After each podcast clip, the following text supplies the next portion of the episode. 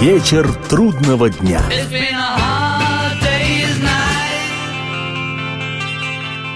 Приветствую всех, я Олег Челап. В эфире программа «Вечер трудного дня», посвященная музыке и жизнедеятельности легендарного английского ансамбля «Битлз».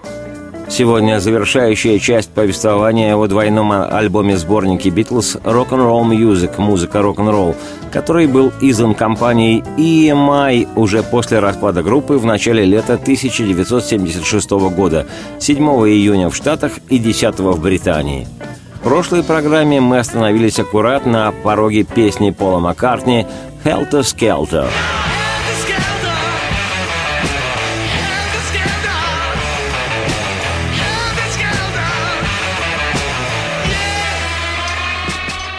Название «Helter Skelter» можно перевести как «суматоха» или «переполох», или «как попало», или «в спешке», или «беспорядочно», или «Спиральная горка» имеется в виду название популярного аттракциона на английской ярмарке, когда люди забираются внутрь деревянной очень башни и скатываются снаружи вниз по спирали.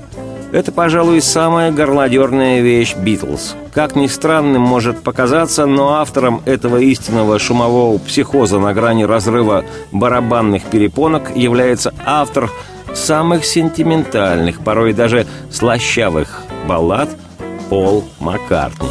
И это, должен признаться, одна из моих жгуче нелюбимейших песен «Битлз». Но у песни «Хелта Скелта» есть одно важнейшее значение. Она стала в своем роде прародителем направления тяжелой музыки в стиле «хэви». «Хелта Скелта» была записана группой для двойного белого альбома, изданного в ноябре 1968 года. Вот что вспоминал об этой песне сам Пол Маккартни, цитирую – я прочел в журнале Melody Maker интервью Пита Таусенда, лидера группы The Who, в котором он сказал «У нас только что появился самый разнузанный, оглушительный и нелепый рок-н-ролл, какой вы только слышали». Эта фраза Пита Таусенда, продолжает Маккартни, заставила меня взяться за дело. И я сказал ребятам, пожалуй, нам надо записать какую-нибудь такую песню. Ну, нечто безумное – и я написал «Хелта Скелта». На пластинке слышно, как срываются голоса. Мы записывали ее так долго и сделали столько дублей, что в конце концов можно различить, как Ринг кричит в голос «У меня уже волдыри на пальцах! I've got blisters on my fingers!» Мы просто старались, чтобы песня звучала громче. А нельзя ли, чтобы барабаны грохотали еще погромче? Вот и все, чего я добивался, говорит Пол Маккартни я добивался, чтобы мы записали очень громкий, самый грязный рок-н-ролл в истории «Битлз».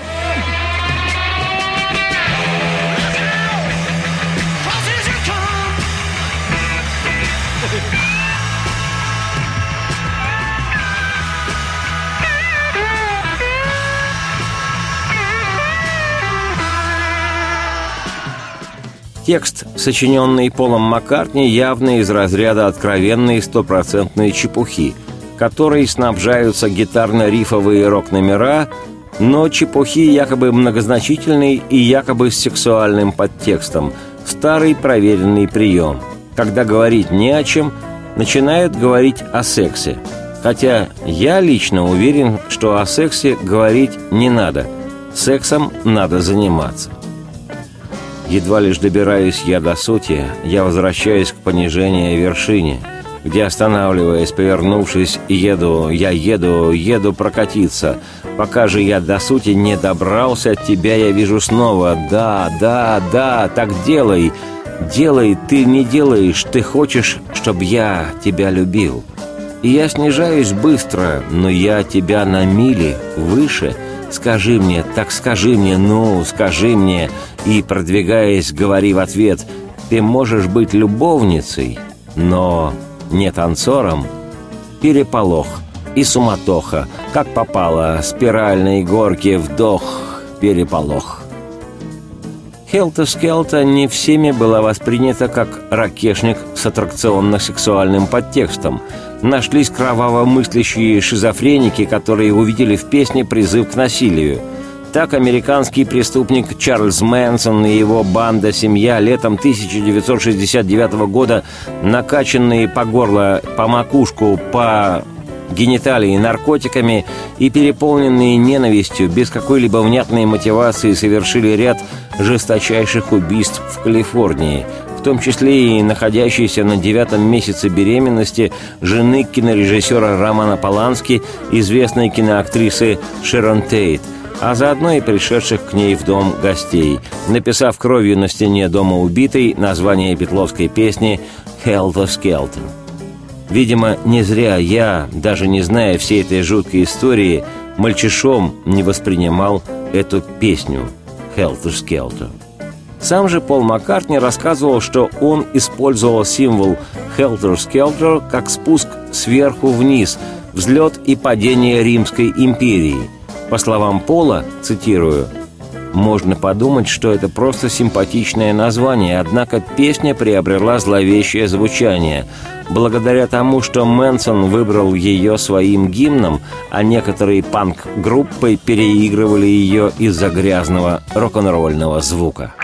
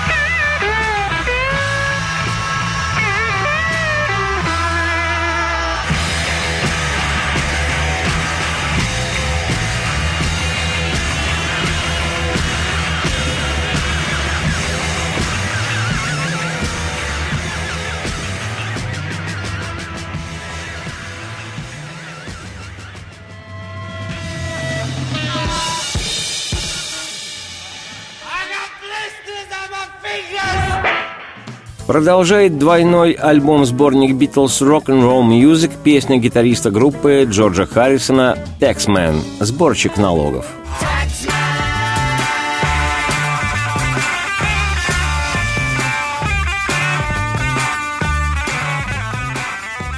Тексман открывала альбом «Битлз Revolver», изданный в 1966 году. Кстати, в первый и в последний раз в битловской дискографии открывала альбом «Песня Харрисона». Обычно чести первого трека битловских пластинок удостаивались песни Леннона Маккартни.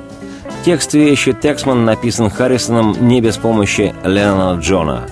Это была одна из первых, если не сказать первая вообще, социальных песен «Битлз».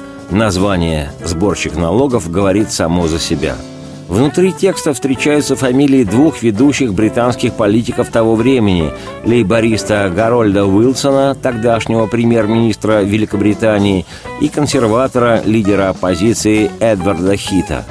Две эти фамилии, Уилсон и Хит, были в виде хохмаческой социально-сатирической занозы вставлены битлами в текст песни, где сборщик налогов выступает от первого лица. «Позволь-ка рассказать мне, что и как». Один тебе и девятнадцать мне, поскольку я налогов сборщик, да, налоговик. И если 5% кажутся большими, скажи спасибо, что не забираю все, поскольку я налогов-сборщик, я налоговик. Будешь вести автомобиль, я улицу налогом обложу, а попытаешься сидеть, налог введу на место на твое, а станет слишком холодно тебе, введу налог на повышение температуры. Пойдешь пройтись, налогом обложу твои я ноги, налогов сборщик я, налоговик. Не спрашивай меня, чего для этого хочу я. Ха-ха, налогов сборщик мистер Уилсон, если не хочешь больше мне платить. Ага, налогов сборщик мистер Хит. Ведь я налогов сборщик, я налоговик. И мой совет тому, кто умирает – задекларируй медики, что на глаза тебе кладут – налогов сборщик я, налоговик. И ты работаешь лишь на меня, на одного. Сегодня такое, может, и покажется кому-то ребячливой, наивной чепухой, но по меркам 1966 года, когда вышел битловский альбом «Револьвер», с открывающей его песней про сборщика налогов, такой жест граничил с откровенной фрондой – и даже в западном обществе, известном своими декларациями о демократии, это было небезопасно и могло иметь для группы определенно негативные последствия. Но Битлз были тем, кем они были, а были Битлз обаятельными Битлз. Из интересных музыкальных штучек в песне следует обратить самое пристальное на партию соло-гитары, которая звучит так, будто сыгранный фрагмент пустили задом наперед. Звуки как будто сами себя всасывают внутрь. Если бы я не видел сам, как эту партию играет гитарист группы, в которой я служу рок-н-роллу, я бы подумал, что это монтаж, Джонни, Примечательно, что эту партию гитары соло исполнил в песне «Битлз» бас-гитарист Пол Маккартни. Ну а сочинил песню, напомню, соло-гитарист «Битлз» Харрисон Джордж. Он же и заспевает вслух этот зонг. One, two, three, four. One,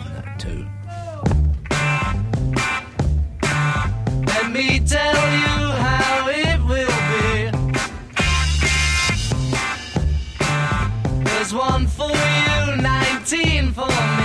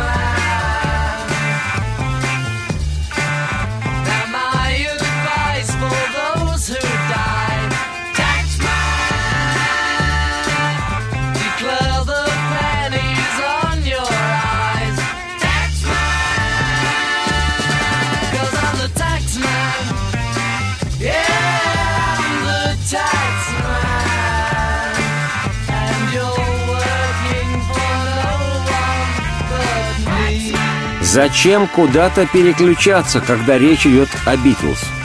Через два-три вдоха последует продолжение программы. Выдох вслух. Вечер трудного дня.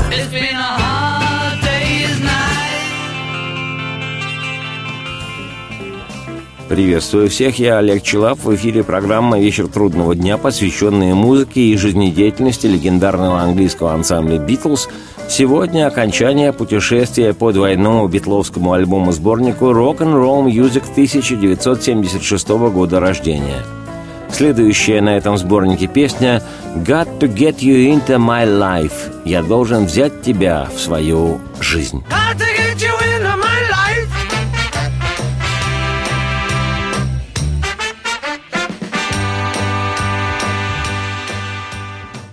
Появившаяся в 1966 году на альбоме Revolver песня «Got to get you into my life» была на несколько голов выше того, что звучало в то время в мировой рок и поп-музыке. Вещь эту неутомимый Маккартни Пол задумал в стиле Motown Soul, американской студии, которая специализировалась на выпуске в стиле соул записей чернокожих артистов. Битлы записали «Got to get you into my life» при участии пяти джазовых музыкантов, дувших изо всех джазовых сил свои трубы и иерихонские тенор-саксофоны. Песня эта, как, впрочем, и многие другие в тот период творчества Битлз, продиктована попытками музыкантов раздвинуть привычные рамки восприятия мира и проникнуть в суть сюрреалистической составляющей повседневной жизни – я был один, я вышел в путь, и я не знал, что я найду там. Другой дорогой шел, где, может, смог увидеть бы себя там. О, и потом вдруг тебя я обнаружил. О, разве я не сказал, что ты нужна мне каждый день всей моей жизни? Да. Ты не бежала, не лгала, ты знала, что хотел тебя держать я — Пусть ты уйдешь, но знай всегда, мы снова встретимся. Я так сказал. О, ты предназначена быть рядом. О, я хочу, чтобы ты слышала. Я говорю, мы будем вместе каждый день, и должен взять тебя я в свою жизнь. «Oh, got to get you into my life» Леннон Джон сказал, что это одна из лучших песен Пола, потому что в ней отличные слова – когда Пол постарается, он тоже может писать стихи.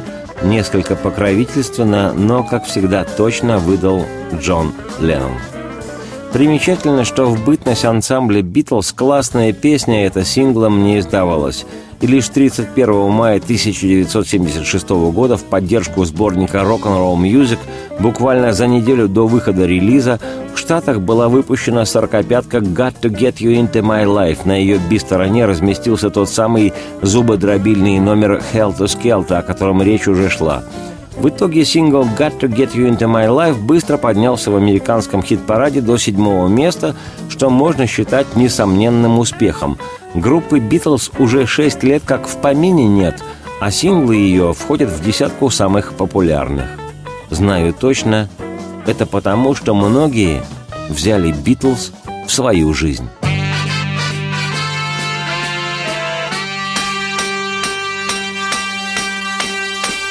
I was alone, I took a ride, I didn't know what I would find there.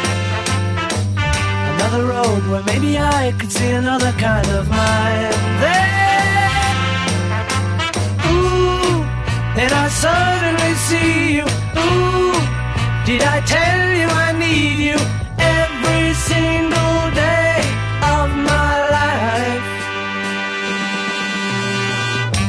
didn't run, you didn't lie, you knew I wanted just to hold you. And had you gone, you knew in time we'd meet again, for I had told you.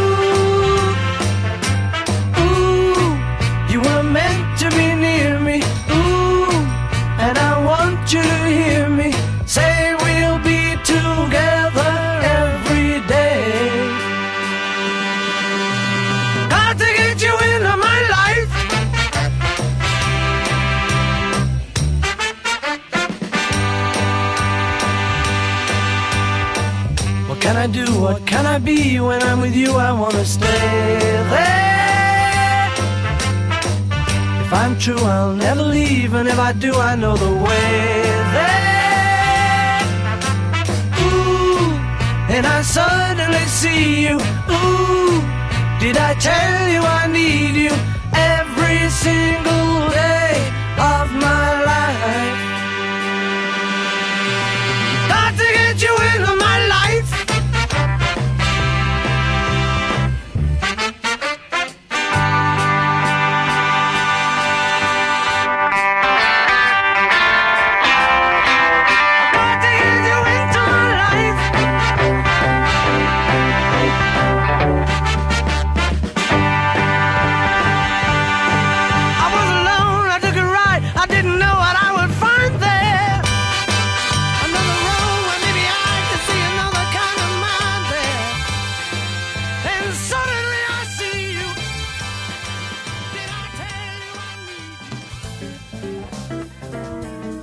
Продолжает двойной альбом сборник Beatles Rock and Roll Music 76 года издания мощная ленноновская подлинно роковая вещь «Hey Bulldog».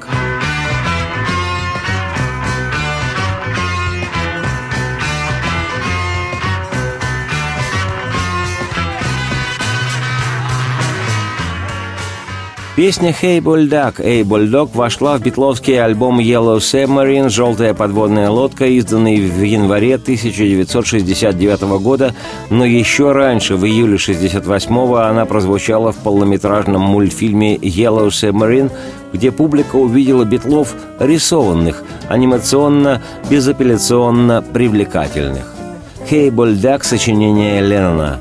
Перед отъездом 15 февраля 1968 года в Индию группа собралась 11 февраля в студии для съемок промо-видеоролика к синглу «Леди Мадонна». Но помимо этого музыканты решили записать какую-нибудь новую песню. История гласит, что в этот день в студию впервые была приглашена Ленноном Йоко Оно, которая посидела, послушала и якобы сказала Джону – а почему вы все время используете один и тот же ритм? Может, попробовать что-нибудь поинтересней?» И Леннон, пытаясь произвести впечатление на понравившуюся ему женщину, стал пробовать. А вслед за ним стали пробовать и остальные битлы. У Джона изначально были кое-какие наброски, он стал их играть, и в результате песню написали прямо в студии. Интересно, что первоначально песня называлась «Hey Bullfrog», «Эй, лягушка-бык». Если верить зоологическим энциклопедиям, лягушка-бык или лягушка-вол – один из самых крупных видов в семействе настоящие лягушки. В длину лягушка-бык достигает до 25 сантиметров, а вес взрослых особей – около полукилограмма. Поскольку Леннон Джон был неравнодушен ко всему необычному, он решил вставить в текст своей новой песни лягушку-быка «Болфраг». Обитает такая гигантская лягушка в основном в пресных водоемах центра и юго-востока Северной Америки и в более северных канадских областях Онтарио и Квебек. А еще известно, что вроде бы эта порода лягушек издает крики, напоминающие глухой лай. Может и поэтому, а может зажглась таки фонетически ассоциативная лампочка, но во время записи песни Пол Маккартни неожиданно для остальных битлов стал имитировать собачий лай. Леннон подхватил выкрутас друга и коллеги и на ходу изменил строчки, изначально звучавшие как «Хель Фраг». Он изменил их на «Хей Бульдак», «Эй, Бульдог», что в результате и стало названием песни. Поскольку текст вещи к сюжету привязан не был, такая замена лягушки-быка на бульдога не повлияла ровным счетом ни на что.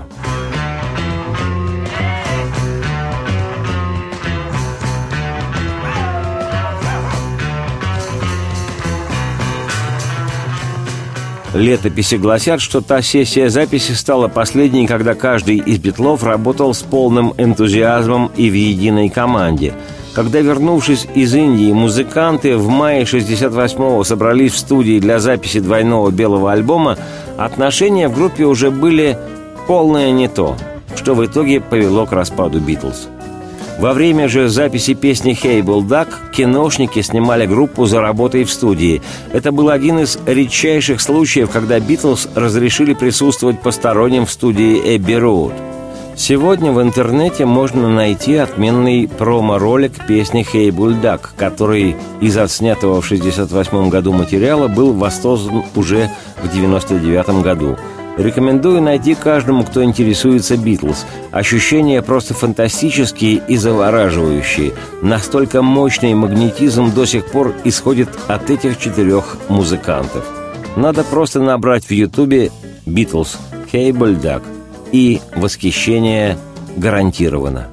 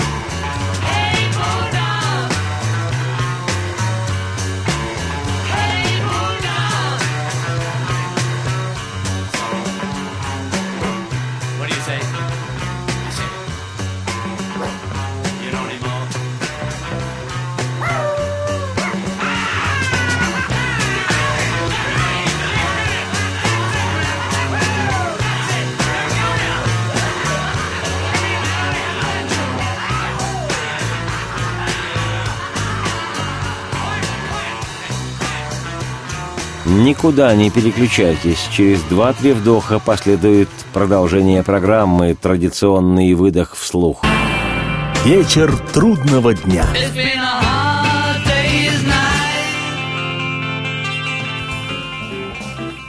Я, Олег Челап, приветствую всех в эфире программы «Вечер трудного дня», посвященная музыке и жизнедеятельности легендарного английского ансамбля «Битлз». Сегодня речь о двойном битловском альбоме-сборнике «Rock'n'Roll Music» 76 года издания. Следующая на этом сборнике песня «Birthday».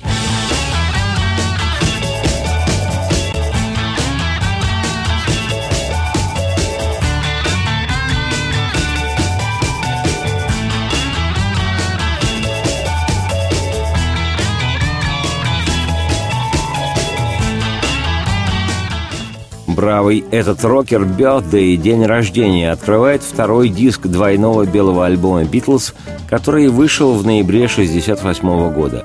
По воспоминаниям Маккартни он сочинил эту песню вдвоем с Ленноном. Цитата. «Мы подумали, почему бы нам что-нибудь не написать, взяли за основу гитарный риф и построили вокруг него песню». Несколько тактов проиграли одну мелодию, потом проиграли другую мелодию, написали текст, затем попросили наших друзей, которые были неподалеку, присоединиться к припеву. В общем, 50 на 50 – это песня моя и Джона. Мы сочинили ее на одном дыхании и записали в тот же день. Не помню, чтобы был чей-то день рождения, но, возможно, и был. Еще одна причина, почему мы ее написали, это то, что песня про Рождество или день рождения отличается особой живостью. Люди включают ее на праздниках, поэтому, я думаю, мы на это тоже рассчитывали. Цитате конец.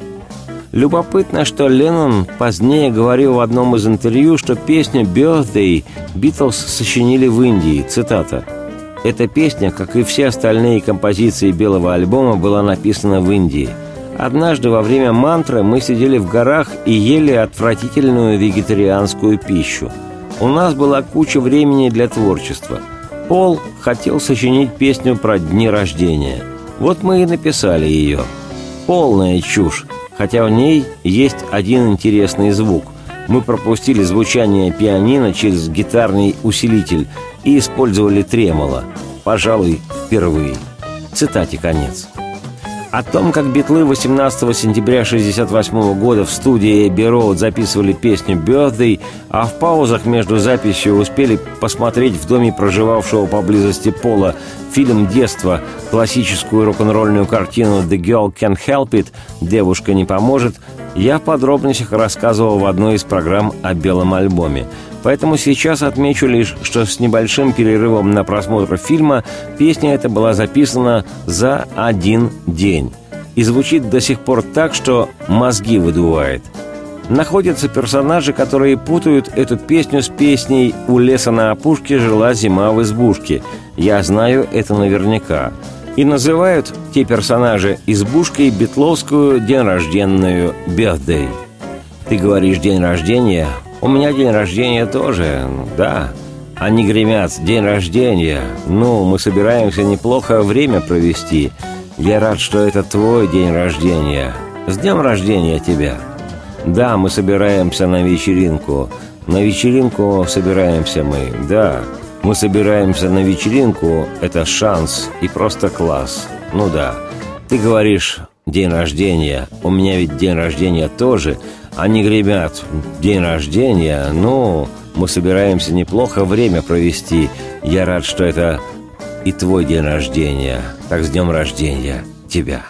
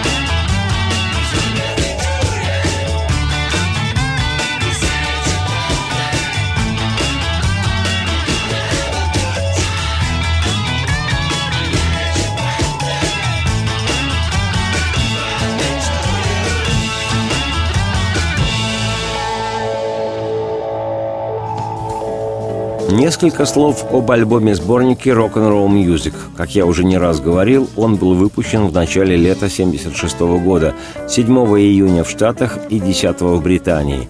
В то время американская пресса предположила, что альбом был выпущен к 20-й годовщине первой встречи Джона Леннона и Пола Маккартни. И если намерение издающей фирмы действительно было таковым, то воротилы шоу-бизнеса отчаянно поторопились – Двадцатилетие встречи рок-н-ролльных святых Иоанна и Павла, Джона и Пола отмечалось никак не 7 июня 1976 года, а 6 июля 1977 года. Это так, историческая конкретика для ушибленных битломанов. Остальным нормальным людям без этой информации можно спокойно жить и просто наслаждаться музыкой Битлз. На сборнике Rock'n'Roll Music 28 номеров – из них 16 треков, сочиненные в стиле близком к рок-н-роллу песни «Битлз», 15 оригинальных вещей Леннона Маккартни и одна Джорджа Харрисона. Оставшиеся 12 песен – это в битловском исполнении хиты звезд мирового рок-н-ролла, кумиров юности Битлз, Чака Берри, Карла Перкинса, Литва Ричарда, Ларри Уильямса и других артистов, чьи песни битлы исполняли, выступая еще в конце 50-х, начале 60-х годов клубах родного Ливерпуля и немецкого Гамбурга. Позднее многие из заимствованных у других артистов песен Битлы частично записали для своих ранних альбомов, и 12 записанных треков вошли в сборник Rock-and-Roll Music. Именно поэтому, по мнению многих критиков-музыковедов, битловский сборник Rock-and-Roll Music считается квинтэссенцией одноименного музыкального стиля – в исполнении лучшей группы мира, которая выросла на музыке рок-н-ролл, звучат известнейшие золотые хиты рок-н-ролла. Разве что не квинтэссенция, да ведь чистой воды квинтэссенция. Поскольку в середине 70-х, когда выпускался Бетловский сборник, на пике была ностальгия по 50-м, то и оформление альбома оказалось под стать. В духе неоновых американских радостей 50-х попсовая лицевая сторона сборника со стилизованной фотографией «Битлз», а внутри двойного альбома фото атрибутов 50-х. Здесь и музыкальный автомат, и знаменитый «Шевроле» 57 года, «Большая красная акула», и «Чизбургер», и «Кока-кола», и блондинистая Мэрилин Монро. Что может быть более точным набором символов американской жизни эпохи рок-н-ролла? Коммерческом смысле альбом-сборник Rock'n'Roll Music оказался более чем успешным. В Англии он замыкал десятку национального чарта журнала New Musical Express, а в Штатах и вовсе достиг второго места в хит-параде журнала Billboard. По иронии судьбы, битловская пластинка уступила первое место альбому Пола Маккартни и его окрыленной группы Wings – Wings at the Speed of Sound – крылья со скоростью звука. На мой взгляд, барахло полное, которое и близко с битловской пластинкой стоять не может. Однако ж, конъюнктура. Уверен, что Пол ликовал, что альбом его новой группы обошел в хит-параде релиз «Битлз».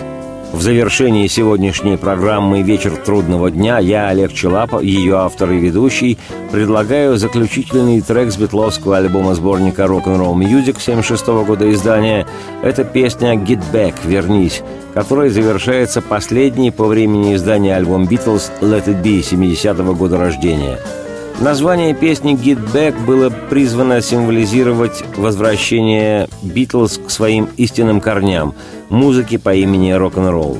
В завершении песни Леннон Джон с юмором, с присущим ему юмором, благодарит всех слушателей и выражает ироничную надежду, что группа «Битлз» прошла прослушивание.